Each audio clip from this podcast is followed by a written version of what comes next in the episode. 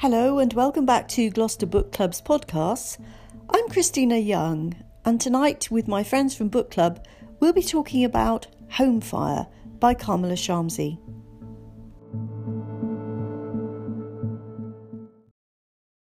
Hey, everybody, welcome back. Nice to see you. Tonight, I've got with me Joe and Jen and Hi. Zoe. Hi. Hi. Hello. Hi. Hi, guys. We're really pleased to have you back, Zoe. You went on a bit of a sabbatical, didn't you, from our book club podcast, but you're back and we're really pleased to see you. Oh, Um, thank you.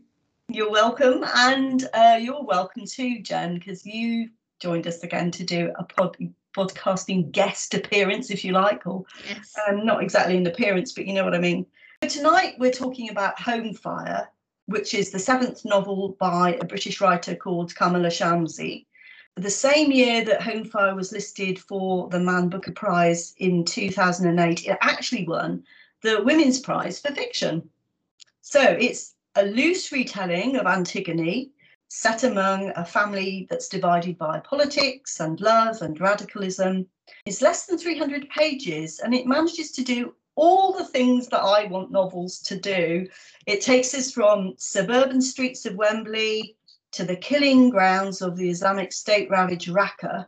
Shamsie tackles issues of terrorism, political showboating, and jihadi recruitment in London through the prism of a classic two sides of the tracks love story.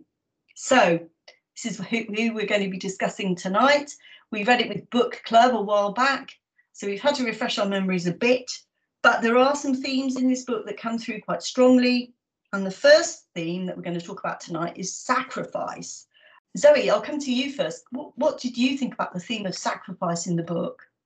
Wow, this book really has a phenomenal ending, which we're not going to give away, and many, many twists and turns. It is a tragedy. So there are many sacrifices that get bigger and bigger as the novel goes on. But we start the novel with Isma, who is the older sister of three siblings. There's Isma, Aneeka, and Parvaiz.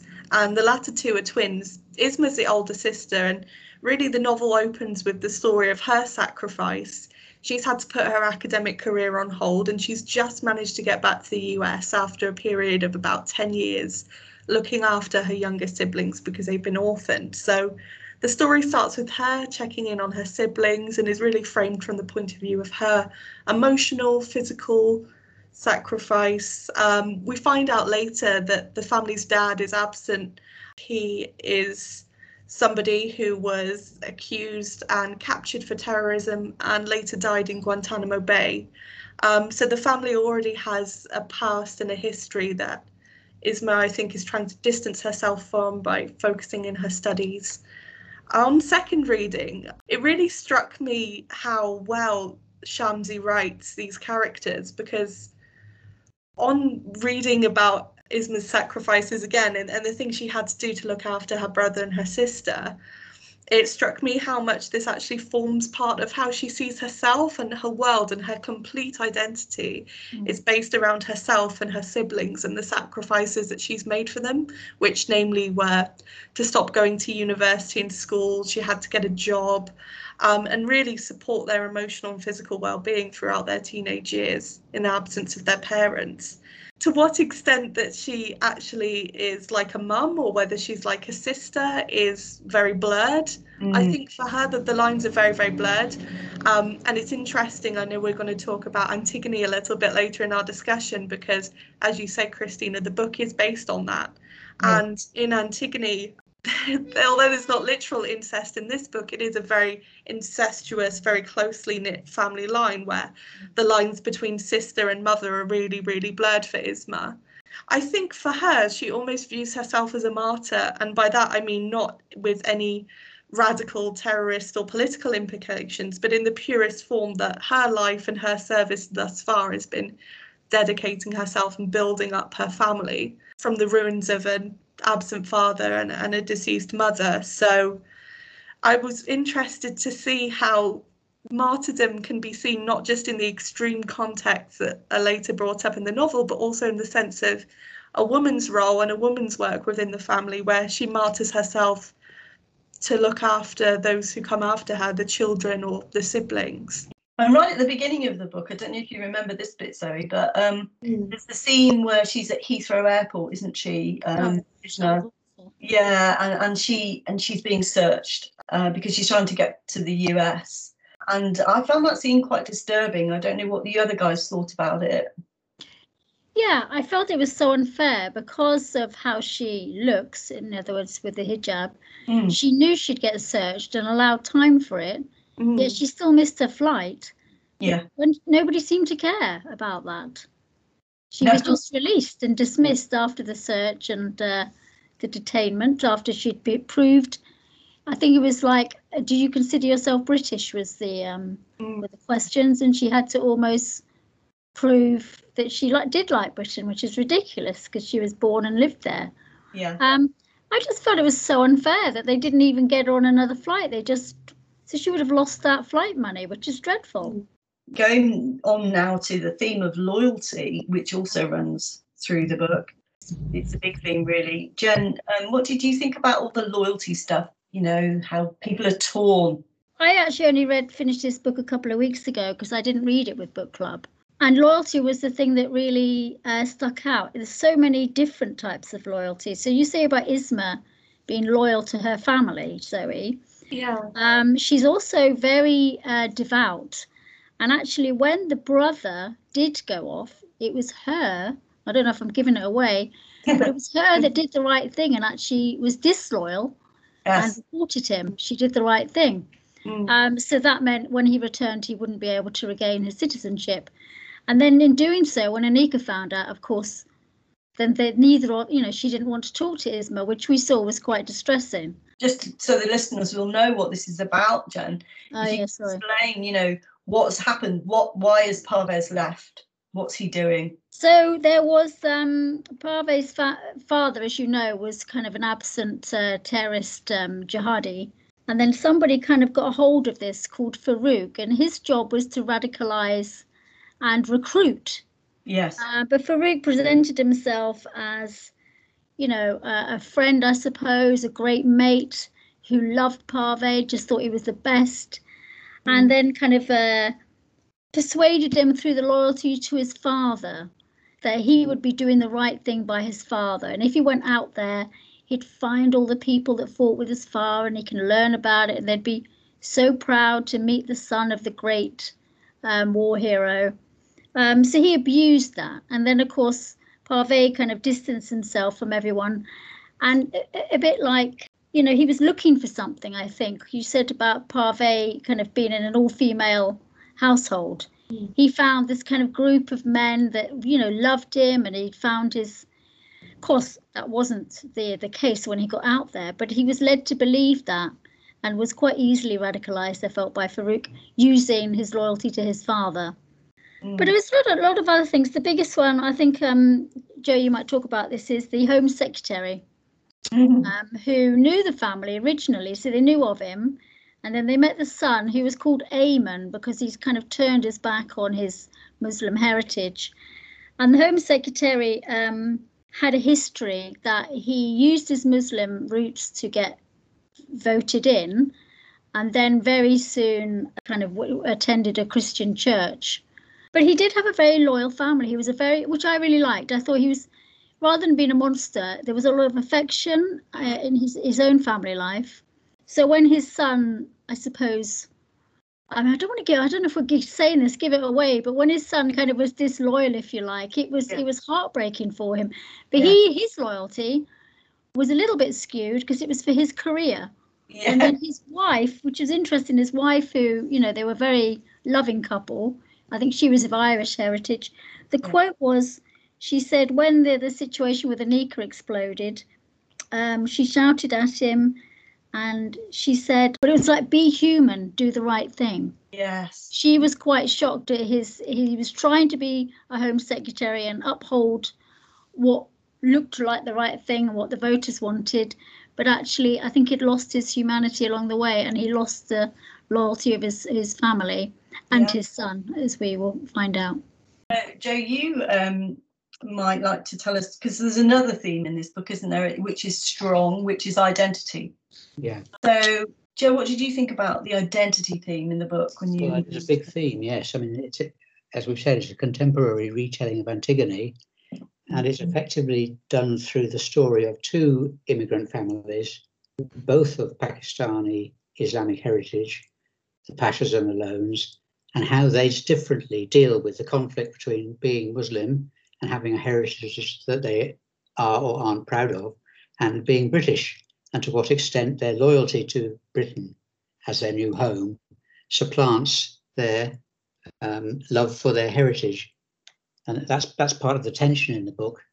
And Shamsie highlights the conflict between these two factors, what it means to be Muslim and what it means to be British, how hard it is to be both. So we've had the example already of Isma's interview by the security officer at Heathrow, that purely because she turns up there in a, in a hijab, mm. for no other reason, she's taken aside and questioned. Her loyalty to Britain is is put to her. How how can you be British? Do you feel British? And it happens on other occasions. Karamat Lone, who's now become Home Secretary, has decided that the best way for him to advance himself politically is to abandon his um, love for his heritage, if you like, and mm-hmm. cleave to Britain and loyalty to his new country. So he um, is described in one place as having, he, he says he has a Muslim background, but Shamsie says basically he spends the whole book striding away from his Muslim background. Mm. He's decided to dispense with that for the sake of his career. There's an example where he goes back to his old school to, te- to talk to the pupils, most of whom are uh, from Muslim families.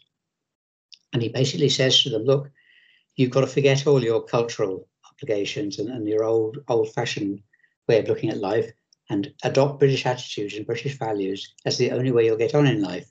Clearly setting out his the way he's decided to live his life. And when it comes to um, the, the denouement with Aneeka running off to Pakistan to um, retrieve Parvaiz's body, which is not meant to be a spoiler, but mm. there, there are deaths in this book, I'm afraid.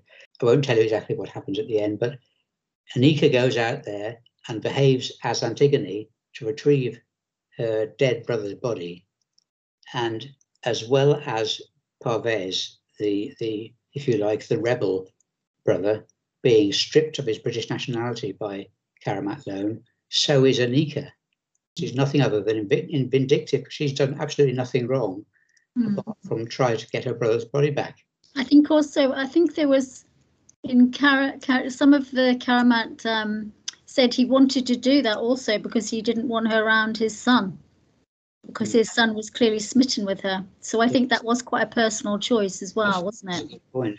And of course, we did get to the to the um, stage where another renunciation of natural love, if you like, Eamonn renouncing his father and going off to Pakistan to pursue Aneeka. And he did it very publicly, didn't he, Joe? Yeah, very publicly and revealed in real time on the television to Karamat Lone. He's sitting in his study watching it all happen. That's right.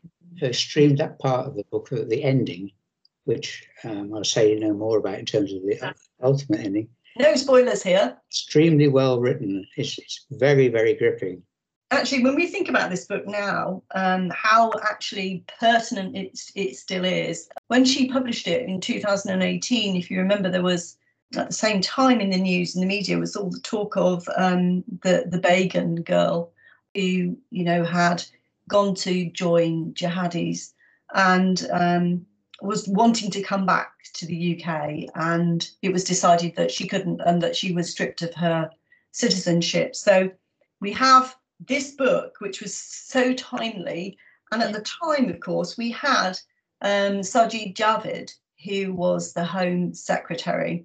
Um, so there's a lot of parallels between what was going on in the UK at the time in Britain, um, how we were deciding about whether or not we were going to let people who had, you know, gone off to join um, jihadis whether we're going to let them come back or not. And and we're still rumbling along that now because there's more in the press at the moment, isn't there, Zoe, about the Begum girl? Yeah, Uh, Shamima's actually um, done an interview wearing what we would consider westernized clothes very recently and said she would rather die than go back to ISIS. So Mm. once again, she's in the news and people are debating whether or not she has the right to return to the UK. So it's still been going on even this week. Yeah.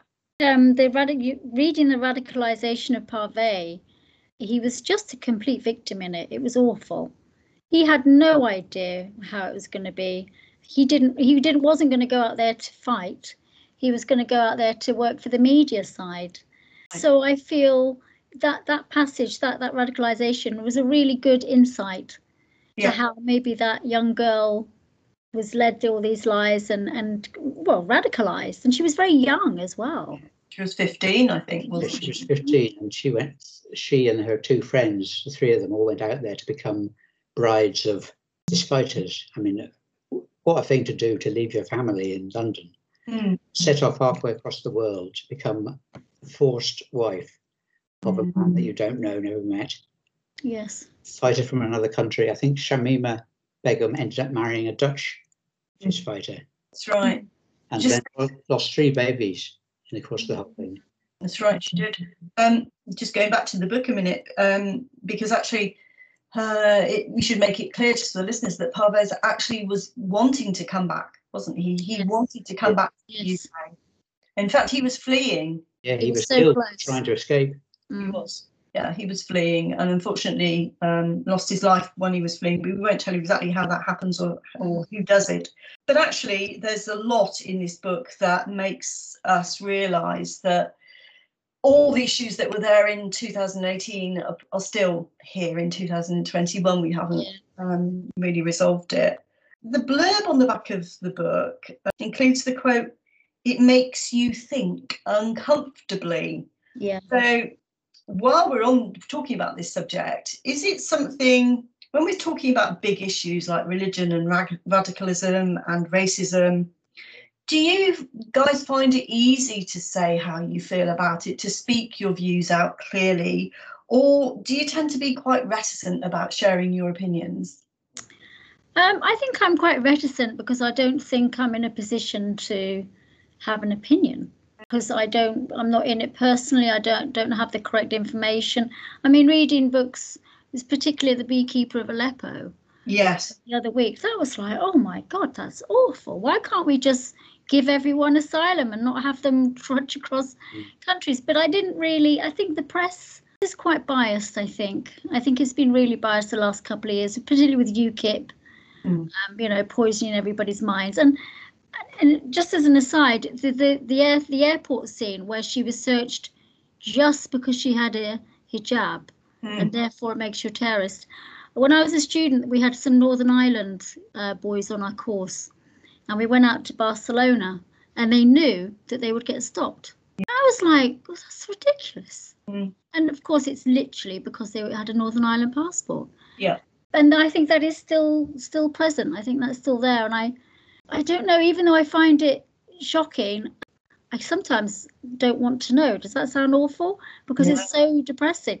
I think the book did make me really hate uh, jihadis and ISIS. It made me think they are just awful people doing this in the name of God and thinking they're doing the right thing. I just want to say at this point something really interesting that I learned from a Muslim friend of mine a few years ago. So, the origin of the word jihad actually has nothing to do with suicide, suicide bombing, martyrdom.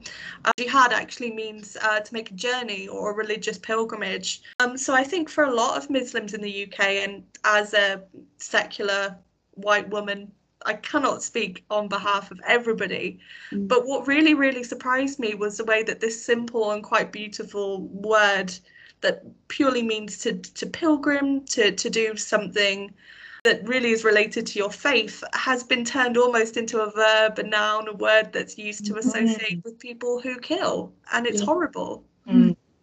Talking about Shamsie's prose, as always, um, she's written um, seven novels, and this is the seventh of her novels.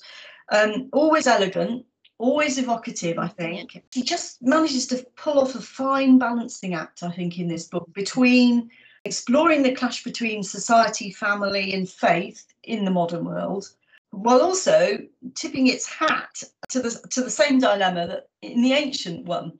So it's, it's almost saying, how far have we really come? Um, have we come anywhere anywhere near as far as we should have done in all these hundreds of years? What do you think, guys? The thing I like about it is, yes, I agree that what the ancient Greeks knew 2,500 years ago is still true now. Yes. There's nothing about being human that they didn't know. So we think we can, we're so great, we know everything, we, we, we find everything out. You've only got to look at the ancient Greeks to, to know everything about being a human being. Mm. Just remind us, Joe, what the story of Antigone is about. Well, it's it's essentially that um, Antigone is the equivalent, if you like, of Aneeka. It's, it's uh, a, a young woman whose brother is killed in a rebellion. And because he was a rebel, his body is dumped outside the city walls of Thebes. Mm. And the king of Thebes refuses to allow anybody to clean his, wash his body and bury it.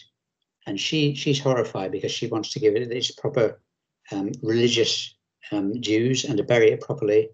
And she breaks the law and is caught trying to retrieve the body and bury it.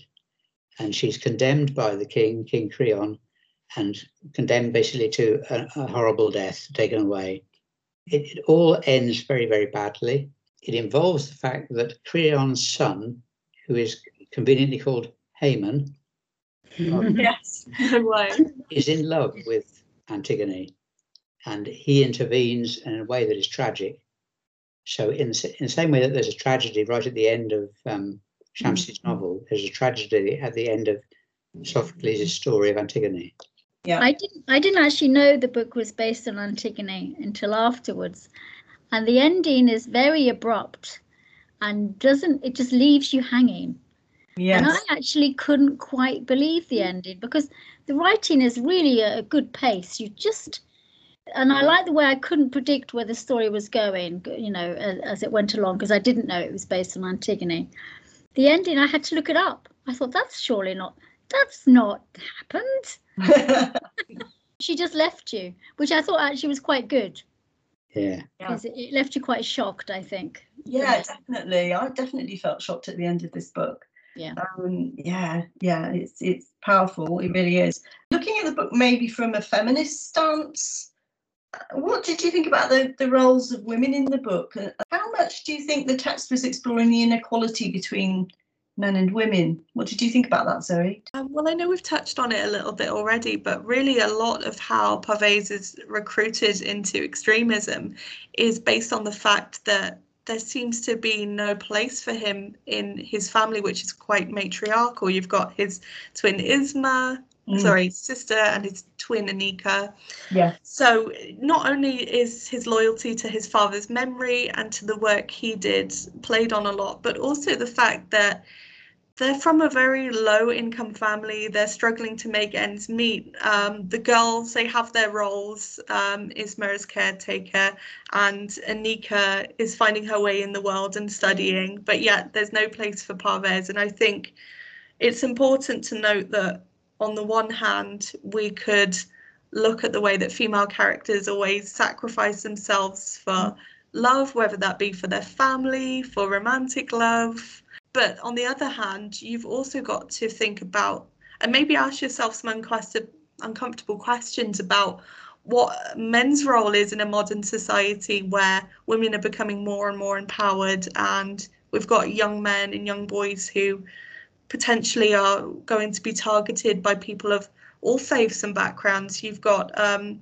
unfortunately a tragedy in Plymouth recently where a young man was drawn in by what's called incel culture plays on the stereotypes that um, feminism has damaged modern society in not providing a role for men and leading them to these acts of extremism. And it certainly made me think uncomfortably about how that can be resolved. I still don't have any answers on that.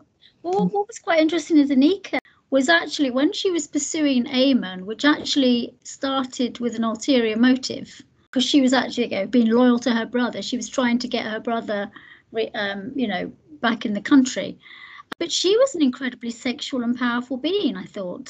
Um, and I think there was something that she was naked, but she still had her hijab on, um, which I think the the um, Eamonn found fascinating. that she Yeah. was such a confident sexual woman. And I mean, she really had him round her finger. She really did. Because Yeah. she just, she'd turn up when she wanted to. She wouldn't give him her phone number. She was very much in control of that, I felt. Yeah. There's a lot in this book about that, isn't there? As I said it's less than 300 pages, but there's so much packed in. If, if you're thinking of uh, reading it out there, would you would you guys say it's a good one for a book club? Yes, definitely. There's so much to talk about, and it's likely to provoke uh, good arguments or good discussions between people in a book club. So topical as well, isn't it? You know, it's it just doesn't ever seem to go out of, you know, oh we've discussed that, that's all past because we're still in it. Actually, you think it's a good one for book club, Zoe? Yeah, definitely. I mean, going back to your earlier question about whether or not we're reticent to share some of our views about um, political topics or topics that are maybe contestable, weighted, a book club is a really, really good place to talk about some of these things because, as you were saying, you can get a different perspective. You can go behind the headlines almost and Yeah. think about why a character is motivated to do something, um, as opposed to just reading opinion pieces. And, and to be able to discuss them with a book club with a book like this, I, I think is great. Yeah. Yes, I mean, I read this without the book club because I re- only read it last month. But when I read a book like this, it's yes, it has a lot of issues, but fundamentally, it's a really good story. Um, and then I do miss that. I think, oh God, I wish I could talk to the book club about this because, like you said, it's not the same as looking up reviews or looking up online things, which might flesh it out a little bit for you. Yeah. But sometimes in the book club, my opinions are changed. You know, if you rate it and then at the end of the book club your rating might go up or down based on other people's perspectives of the book So one of the great things about book club is, isn't it, actually, is that you can thrash out these things. You can you you feel that you can express your opinion, and it's okay to have your opinion. Um, and you may not agree with everyone else's opinion, but that's okay. So, Yeah. on that note, uh, we've come to the end of our podcast. Thank you again, panel, for coming along tonight. Thanks, Zoe. Thank Joe. Thank Jen. Next month, we're going to be talking um, about The Heart's Invisible Furies by the great John Boyne. Thank you, listeners out there, for continuing to support us. We really appreciate it. Um, until then, keep safe and goodbye.